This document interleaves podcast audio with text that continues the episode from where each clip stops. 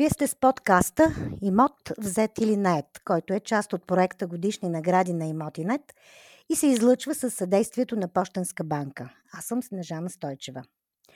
В този епизод ще разговарям с Николай Господинов, управител на агенция за недвижими имоти iBrokers. Компанията е носител на специалната награда от петите годишни награди на Имотинет за нестандартен подход в менеджмента на агенция за недвижими имоти.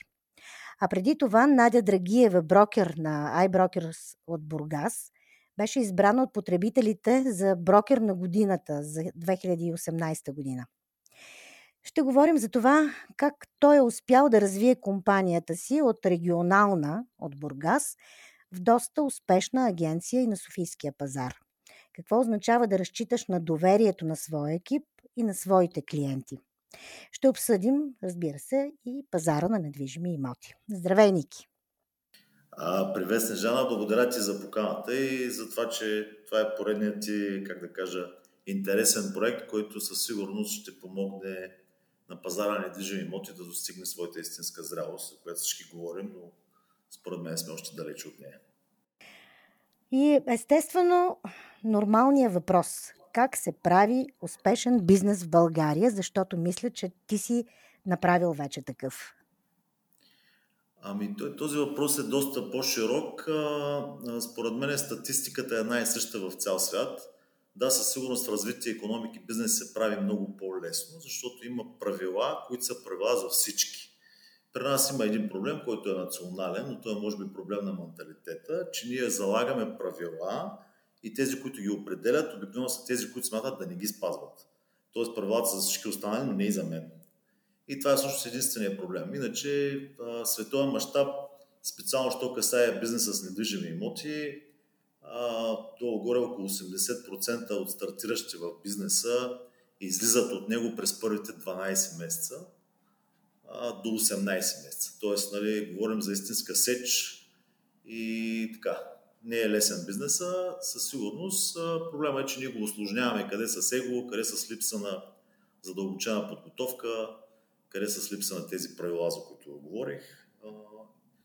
И Това ли... Няколко проблема, да. Това ли са основните проблеми на брокерите, които те трябва да преодоляват в работата си, за да бъде тя успешна? Основният проблем на брокерите най-вероятно са собствениците на агенции на движими имоти, тъй като аз вярвам, че понятието лош материал не съществува. Съществуват по-скоро лоши условия, в които човек да се развива. А, и то това е проблем, който ние залагаме още с младите хора и оттам нататък те си влизат с техните бъгове във всички а, сфери и области на живота. То не е само за нашия бизнес. Но в нашия бранш има прекалено много его и то пречи на всъщност най-важния елемент и то е а, наличието или по-скоро липсата на кооперативност между всички играчи на пазара. Тоест всеки е сам за себе си, иска да се затвори двойната сделчица, да си крутува там в някакъв ъгъл и така. Това е долу-горе, това са нещата. Докато всъщност идеята е, че работа на собствениците и на менеджмента на компаниите трябва да бъде една единствена и тя е да прави щастливи своите брокери, за да може те да правят щастливи техните клиенти. Защото когато един служител или партньор е щастлив, той няма как да не предава това щастие, защото фокуса му е единствено да прави, да има професионален подход и да прави щастлив своя клиент. Това е. Това всъщност е отговор на предишния ми въпрос, бих казала.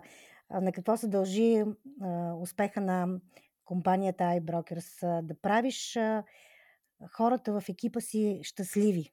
Аз мисля, че и заради това ти получи тази специална награда от нашия конкурс.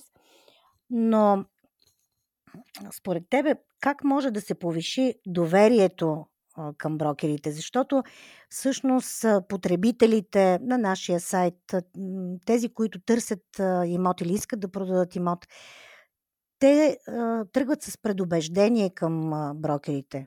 Как да направим така, че да повишим тяхното доверие към брокерите, да, се обръщат към тях, когато искат да се занимават изобщо с имоти?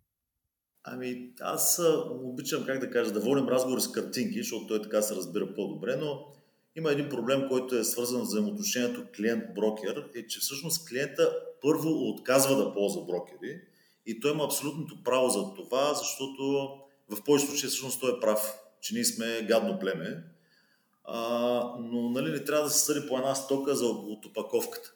И то оттам е проблема, че а, всъщност хората, които не инвестират в компаниите, т.е. които не инвестират в хората си, започват да инвестират само в опаковка, защото знаят, че клиента взима решение на база опаковката. А в инвестицията опаковка на практика е най-малката стойност в продукта. И оттам стигаме до това, че имаме агенции с страхотни сайтове, с страхотни обяви, но отзад няма офис или в този офис а, са събрани, да кажем, уж 10 офиса, които компанията има някъде си. Събрани са а, всъщност 5, 6, 7, 8 до 20 имена, които клиента вижда, а те са всъщност едни и същи хора в един и същи офис и там всякакви други неща. Съветът ми е един единствен. Просто а, отворете тази опаковка, направете се среща с няколко брокера, по възможност, а, ако може да са препоръчени от някой, има достатъчно данни, които могат да се съберат. А, и оттам нататък просто си направете една консултация. Тя в 99% от случаите ще е безплатна, а, но много често ще е безценна, тъй като ще получите информация, която единствено и само работещи брокери, разбира се, разполагат, а тя всъщност тя е важна за клиента. От там нататък клиента може да реши а, дали да наеме този брокер или не. Просто си вземе информацията и си занесе вкъщи. Той може да му плаща и с препоръки в продължение на 5, 10, 20 години, т.е. този брокер да му е безплатен за винаги. Но информацията, която той ще получава за пазара, наистина е безценна. А, другото, което правят клиентите, е наистина, как да кажа, наскоро имах щастието да срещна Кобрат Полев, който е един спортист на световно ниво и изключителен професионалист. Просто застанах да се снимаме заедно. Той е един огромен и много силен мъж. Си казах, добре, значи подхода на собствениците на недвижими имоти е същия. Браншът е пълен с професионалисти, които работят в уникално конкурентна среда, която трудно може да се сравни с друг бизнес. И все едно аз да се кача на ринга и да ударя един шамар на Корбат Полев и да очаквам някакъв резултат, който да е различен от това да ям голям бой и то много набързо. Собствениците излизат в една интернет среда, която определено е враждебна за тях и те могат само да загубят пари, продавайки имота си сами или излизайки да търсят сделка а, сами. Да, за съжаление, клиенти ги нямат тук, да, за да преодолеят тяхните възражения, но ако мога да дам един съвет, то е срещайте си максимално много брокери, изберете си един, от който да получавате информация, а накрая вече си вземете решение какво да правите сами. А твоят личен пример и примера на твоя екип, какъв е в тази посока да да се повиши доверието към брокерите? А, за съжаление, недостатъчен. А, поне аз така си мисля, че а, по принцип всеки предприемач влиза на някакъв пазар и тръгва да прави нещо, което ние наричаме бизнес, за да подобри живота на някой. Аз го приемам като личен грях това, че все пак има хиляди сделки, които се случват без човека да се е срещнал преди това с някой от моите колеги, с които работя, защото вярвам, че те са наистина на ниво, което а, първо стандартите за качество на обслужване са много високи, но най-вече ценностната система на компанията а, е вградена в нейния фундамент и това е нещо, на което аз много държа. А, и то може да се вижда в всеки от колегите, с които работят. Тоест, компанията не се развива достатъчно на нивото, на което аз бих искал да бъде, защото ние всъщност сме прекалено малки спрямо огромния пазар и оттам стигаме до това, че а, кооперативността между всички играчи на пазара е изключително важна, защото и най-големия всъщност е пренебрежително малък спрямо а, големината на този пазар. Все пак говорим за бранш, който е най-големия в економиката, въпреки че никой не говори за това нещо. А според теб, знаят ли клиентите какво да очакват от брокерите? И разбира се, те, ако знаят какво да очакват, те ще го изискват от него. Ами, сега нали, хората сме царе в това да имаме изисквания за другите, а да нямаме изисквания към себе си. А, нали, това ще го кажа не за да атакувам собственици, но пак казвам, те трябва просто да се срещат с брокери, на нашия сайт мисля, че може да се намери примерно въпросник, в който проведеш едно интервю, за да отсееш един брокер от останалите, които се срещаш или планираш да се срещнеш. Собствениците, това, което мога да им дам като съвет, е да нямат очаквания. По-скоро да отидат, да зададат абсолютно всяки въпроси на една среща и тогава да решат дали този брокер им е дал качествена информация или не. Няма забранени въпроси. Със сигурност, колкото повече, толкова повече информация ще получат. А, има доста информация вече и в интернет, с която могат да се подготвят а, и да направят тези срещи. Иначе клиентът очаква от а, брокера а, всъщност истината. Това е което очаква. И той всъщност големия проблем на бранша е, че всички говорим за промяна в имиджа, за коректни и некоректни практики и всякакви други неща. Сочим се един друг, аз съм по-добър от другия, аз съм по-коректен от другия, а всъщност бранша е на нивото на най-слабия и най-лошо обучен или най-лошо обслужващия брокер. Нашата цел на бранша трябва да бъде а, клиента да излиза от а, среща, договор, сделка с всеки един брокер с добро име за бранша. А не ние да казваме тези са лоши, ние сме по-добри и така. Но да, общия знаменател, съжаление, ние си го търсим, така че да, не знам дали успях да отговоря на въпроса достатъчно разбираемо. Да. А, аз знам, че а, ти посещаваш а, много семинари в чужбина, е, всъщност и не само ти, ако не се лъжа и екипа ти или поне част от него също. Има ли някакви практики, някакви полезни неща, които сте а, откраднали, защото нали, така е хубаво да се казва, занаят се краде, да сте откраднали отвън? Има много неща, които сме научили, тъй като аз пак се върна на това, че егото на нашия бранш е всъщност голям проблем. Нали, да обясним колко е специална услугата, която ние предоставяме, колко велики неща ще направим и всъщност брокерите се опитваме да се намесим във всички други браншове, свързани с около нас. А те са всъщност, че ние ще им помогнем с варянето на документи, което всъщност всеки един среден адвокат може да свърши, няма може да го прави брокера. Иначе брокерите се много наболи, когато а, някой адвокат иска да се включи в някаква сделка. А, по същия начин а, брокера дава мнение за данъци, финанси, счетоводства, ремонти, архитектура и дизайн, кредити и всякакви други неща, които са свързани а, по времето на процеса на една сделка. Това, което може да научиш всъщност от чуждия опит, който е за темат пазари от повече от 120-30 години, 150, които са развити пазари с правила, говоря за сделки с недвижими имоти, това, което може да научи всъщност работа на брокера е да осигури най-добрата сделка за своя клиент в най-възможния кратък срок. Защото всичко останало той може да се свърши сам. И всъщност там имаме специализирана услуга, която е само тази, всичко останало човека се наема просто допълнителни консултанти, екипи и ползва най-добрата услуга за себе си.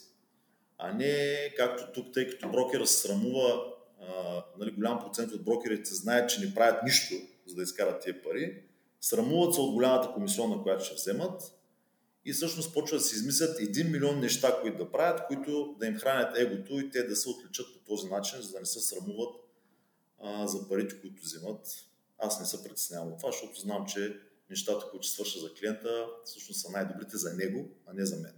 Тоест фокуса е изцяло и прожекторите са обърнати към това, какви са желанията на клиента. Разбира се, има голяма разлика, която също може да откриеш, че клиента на пазара на недвижими имоти не е винаги прав, за разлика от други браншове.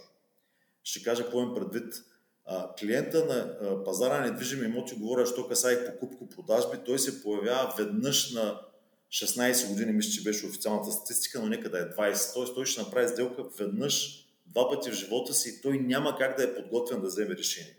И тук той а, се хлъзва по, как да кажа, точно там кълват хората, които са с лошите практики, защото той нормално не знае какво става, отива при най-добрата опаковка и влиза при най-лошите практики. Това е проблем на нашия бранш, че ние не защитаваме клиента, т.е да ги преглътнем тези лоши практики и да се преборим с тях по някакъв начин.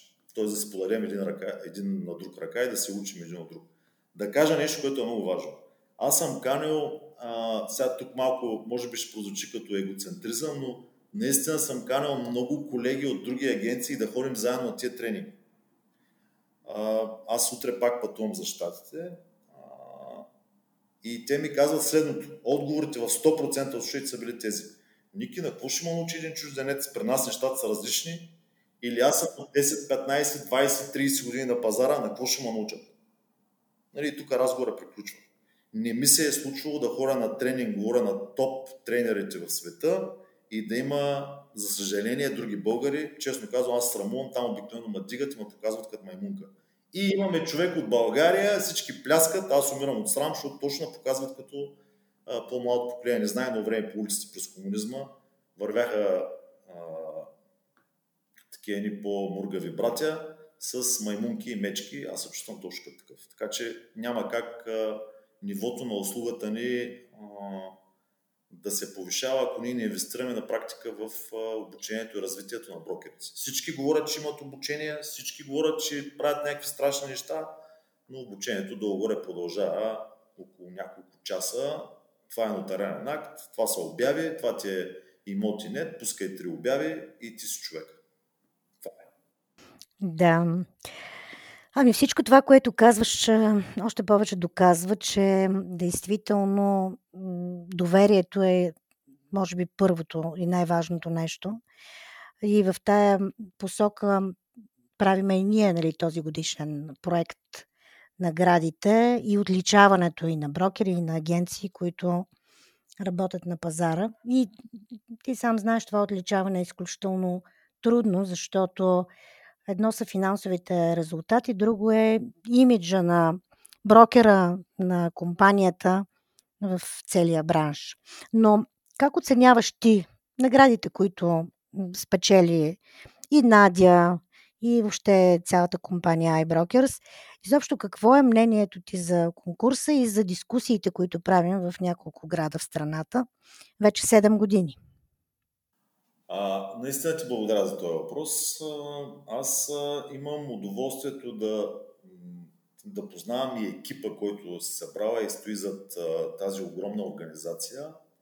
И искам да благодаря наистина от името на бранша, защото това е единствената истинска сцена, на която някой се занимава с предизвикателства, които стоят пред бранша, лоши, добри практики, правила, не правила, закони. Това няма да го коментирам вече кое как, но всеки може да застане и да вдигне ръка и да изкаже мнение, дали визирам бизнес закуските и така нататък.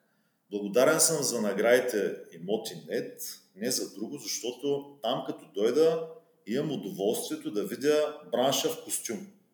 Защото това, между другото, не се случва много често.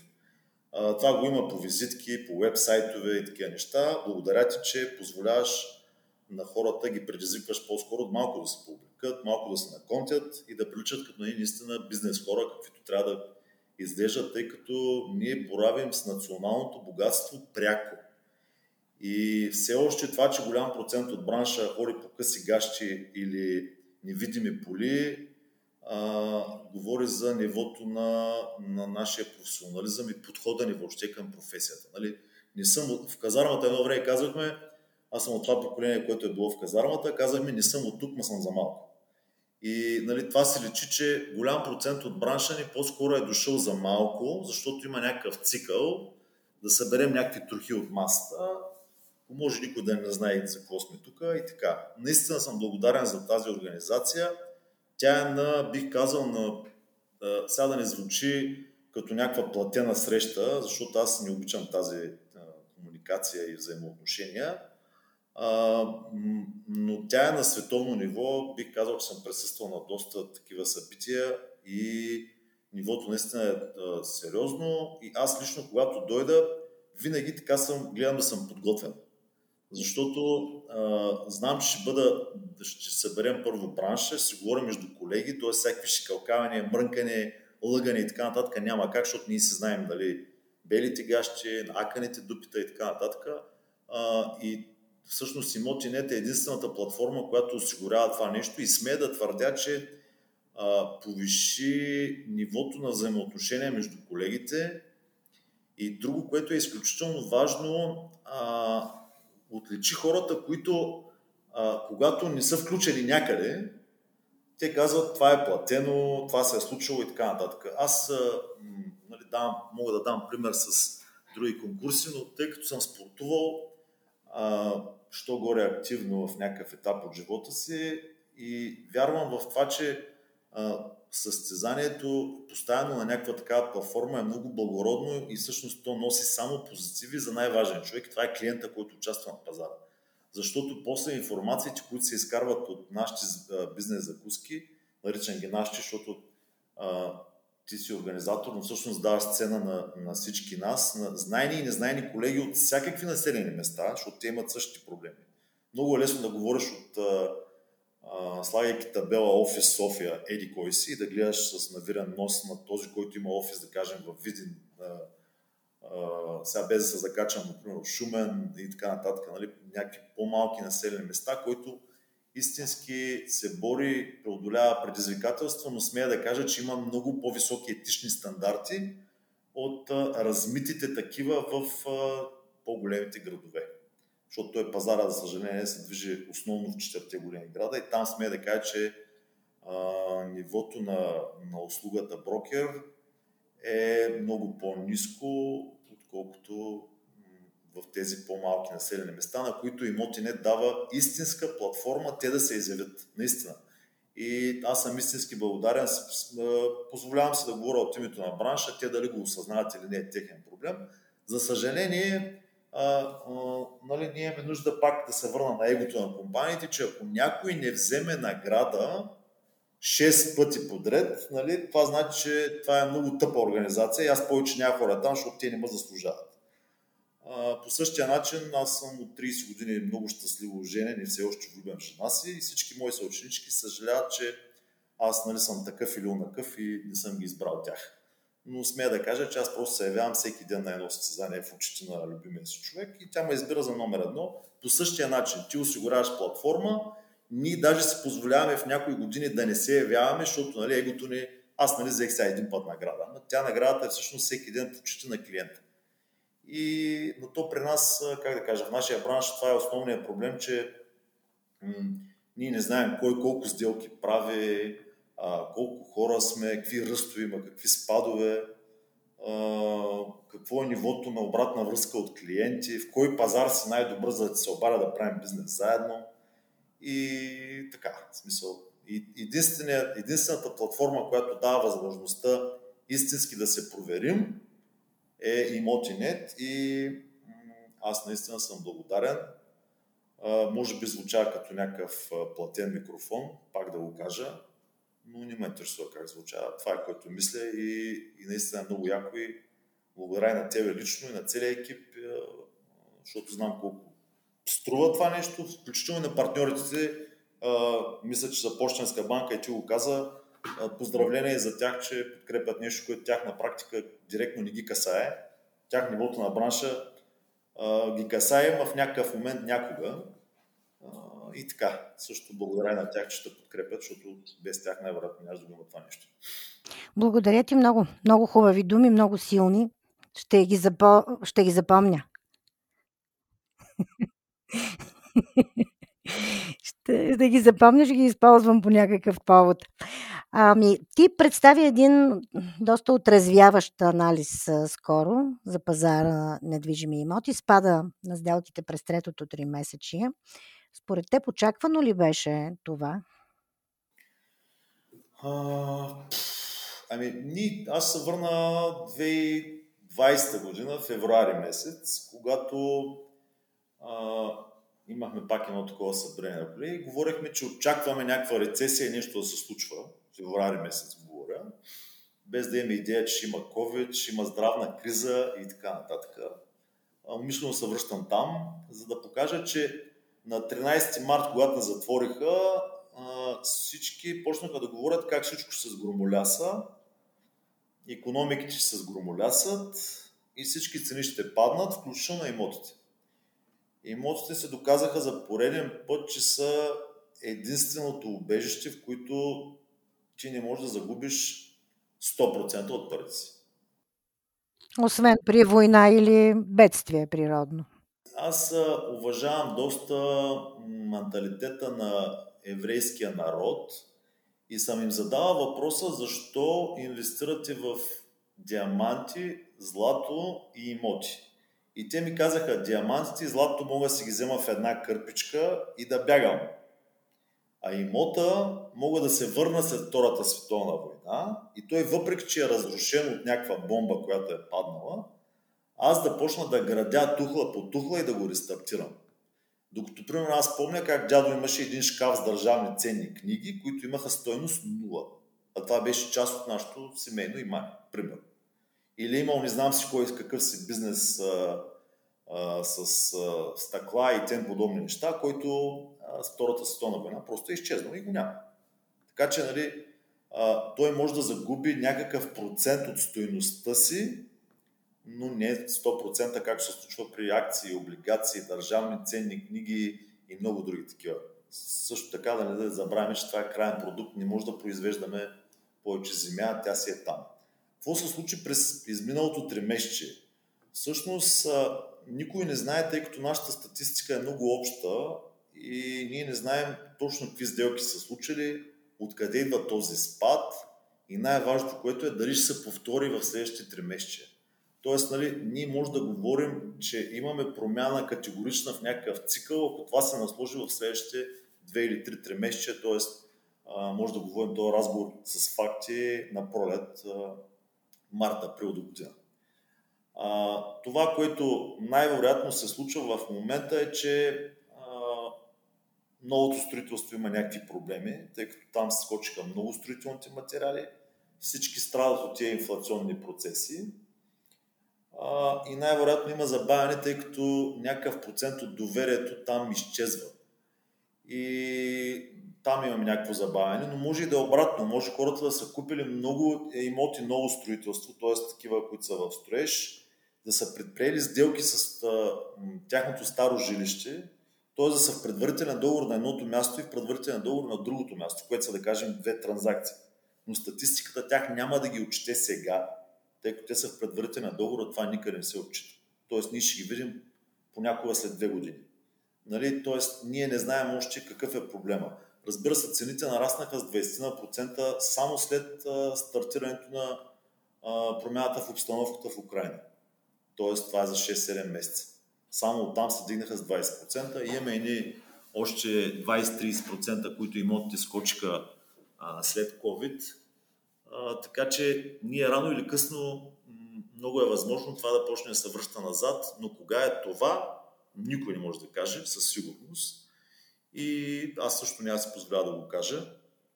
Но за да имаме повече фактология и а, да си говорим за това, какво ще се случва, трябва да минат още едно, две, три месече. Но пак да кажем, нали, сравнявайки имотите с другите пазари, а, примерно борсите са надолу с 25-30% от началото на годината, имотите са нагоре с 20-25%.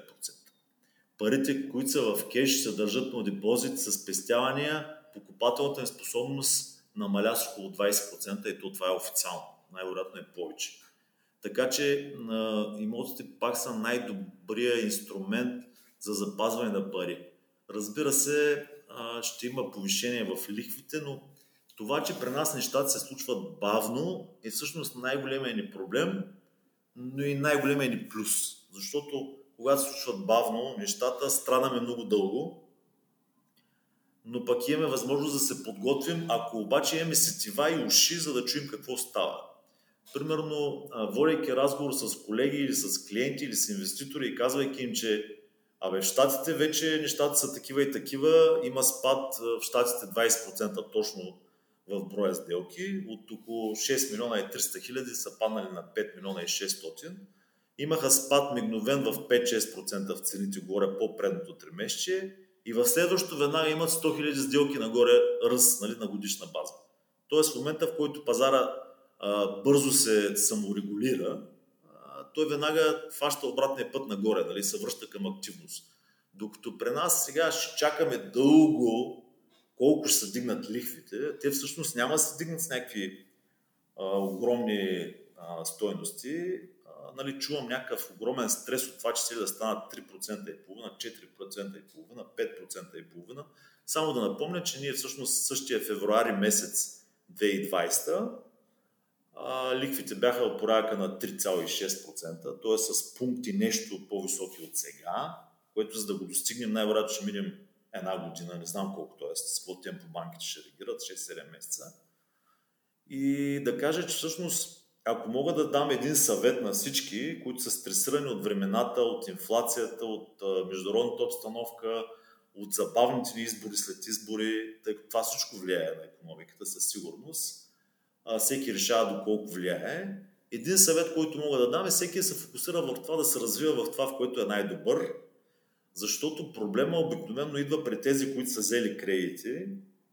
А, всички казват, че не са ги планирали добре, което не мисля, че е голяма драма, защото всеки бърка при планирането. Но това, което трябва да направите, е да се фокусират върху работата, която са най-добри, за да са окей, okay, да са незаменими на работното си място. Защото проблема при кредити никога не е в лихвата, проблема е в главницата.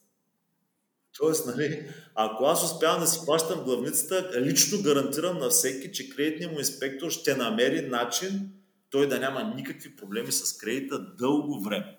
Тоест, а, а, нали, това, че очакваме да се вдигнат лихвените проценти, не е нещо драматично, това е нещо, което се случва. Аз да кажа само, че едно от най-големите им празненства беше когато взех първия си кредит, разбира се, това беше много отдавна, но с връзки го взех от а, една банка а, и беше с 18% лихва. Така че а, нали, няма голяма драма, хората се фокусират наистина върху това да, си развиват, да се развиват на работното си място или там каквото правят и да не мислят много за пазара на недвижими имоти, пазара на кредити, економическата обстановка и така нататък. При предната криза, колкото и да беше голяма, извинявам се, че го кажа, ако защото има хора, които търсят да фокусират внимание и казват, че предстоят някакви ужасни времена, хората са достатъчно оплашени, но всъщност а, при предната криза пострадаха не повече от 7, 8, 10% от хората. Така че нали, останалите 90-95% могат да се фокусират върху това, че няма нищо страшно да се случи. Така че да, не знам дали успях да кажа. Да, то най-общо казано, проблемът не е в разходите, които правим, а проблемът е в приходите, в доходите. Да, сега аз знам, че ти не си голям привърженик на покупката на имот на зелено. Имам два въпроса. Защо и какви са според теб рисковете? И, и трети въпрос се явява. Може ли да се предпазим от тях? А, сега, ако има един всъщност сегмент или част от недвижимата собственост като цяло и нашия пазар, това е новото строителство и начинът, по който той се развива. Аз със сигурност, нали, най-вероятно като говоря, оставам, не се изразявам достатъчно добре. Аз съм голям привърженик на, на инвестициите в ново строителство, но не по начина, който се случва в България. Със сигурност това е бранш, който трябва да има правила, а там няма правила. Говоря относно покупко-продажбата на а, имоти в а, строеж. А, там риска е много голям за купувача и всъщност предприемачите единственото нещо, което могат да правят и което мога да посъветвам а, купувачите е да влизат в такава сделка с много малка първоначална вноска а, и да оставят по-голямото плащане да бъде накрая на проекта. Ако инвеститорите не могат да поемат такива покупки, да се обърнат към всяка банка, която ще ги финансира, това няма нужда да го правят хората. Аз винаги давам съвет, кой съм аз, че да финансирам един предприемач, след като банката му го е отказала. Или каква е причината той да не поиска пари от банката, да ги иска от пазара. Нали, има една причина и тя е, че това е много по-ефтино за него, с много по-малък риск за него. Аз съм окей okay с това. Но в много държави имаме гаранции от държавата, банкови гаранции, които предприемача за да вземе един имот, примерно на обещение, което е най-масовата сделка, която се прави. Тоест, нали, аз не купувам имота, а подписвам договор, с който обещавам, че ще платя с някаква част от бъдещето строителство и го продавам тази опция, да я наречем, на пазара с някаква опция върху бъдещи апартаменти, които а, ти си купуваш, само че искам парите на вноски, там на плоча на плоча и така нататък, фаза в фаза, които между другото повече са неразбираеми за купувачите, кога и какво плащат. Те просто затварят очите, не плащам комисионна, т.е. купувам директно от инвеститора И после, наскоро имахме случай в Бургас един проект, който бяха продали, ако не се лъжа, 80 и няколко апартамента. И ние водим там купувач и те казват, какви са тия документи, дете ги искат. До сега никой не е искал документи. Хората казаха, че ги искат накрая, когато им ги иска банката, когато е готова сградата. Пак тя сградата май няма да е готова скоро, защото се бавят вече около година и половина-две. И нали, тогава най-вероятно ще са виновни пак брокерите или някой друг, не знам кой, че не е поискал документи. Да, разбрахте. А, понеже вече сме към края на разговора, само с няколко думи, как очакваш да завърши тази година? То е ясно, че далечни дълги прогнози не могат да се правят, но все пак как ще завършим 2022 година? Еми, аз вярвам, че ще бъде достатъчно активен пазара. Това е сезона на сделките с недвижими имоти, така или иначе. В края на годината, при равни други условия, пазара е най-активен. Ще стане ясно какво се случва. Надявам се успешно всички да се завършат стартираните проекти. Клиентите си купуват това, което искат и трябва да купят най-вече. И да са спокойни, в смисъл нищо страшно няма да се случи според мен се връщаме към нормалния пазар, който всъщност няма нужда, когато търся да купя нещо, да се състезавам с още между 5 и 12 кандидат купувача и да преглъщам всички компромиси в качеството, без а, това да се отразява на цената, напротив да трябва да надавам. И обратно пък продавачите ще могат да продадат и спокойно да изберат следващия си имот, който да се преместят. Тоест, това, което мога да кажа е, че очаквам да се върнем към някаква нормалност. Сега да отбележа, разбира се, да се молим на, на, на Господ там, не знам на кой в каквото вярва. Както казваше баба ми едно време, само мир да има. Тоест, нали, да, да, си зависят нещата от нашите проблеми, да не се внасят допълнително напрежение от друга. Това е което мога да кажа. Очакваме да пазара да се върне към своята нормалност, да спре този галоп в цените, въпреки че никой не знае какво ще стане с инфлационни процеси, пак да се върнем на ликвите от банките, въпреки че там не виждам някаква страшна драма или нещо, което да притеснява хората толкова. и така. Важно е те да гледат собствените си доходи и оттам много-много да не слушат такива в кавички експерти като мен, които се изказват наляво и надясно. А да се взимат решения на база а, тяхната лична мотивация, тяхната лична економическа ситуация, а, и това какво те трябва да направят в, личния, в личен план и така. И разбира се, съветваме винаги да се консултира с брокер, защото това в повечето случаи е безплатно. Така че няма смисъл да не го правиш. Благодаря ти. Благодаря на Николай Господинов, управител на Агенция за недвижими имоти iBrokers. Според него пазарът на недвижими имоти се нормализира и купувачите ще купуват, защото имат нужда, а не защото трябва да опазят парите си. Това беше поредният епизод от подкаста Имот взет или нет, който е част от проекта Годишни награди на Имотинет и се излъчва със съдействието на Пощенска банка. Аз съм Снежана Стойчева.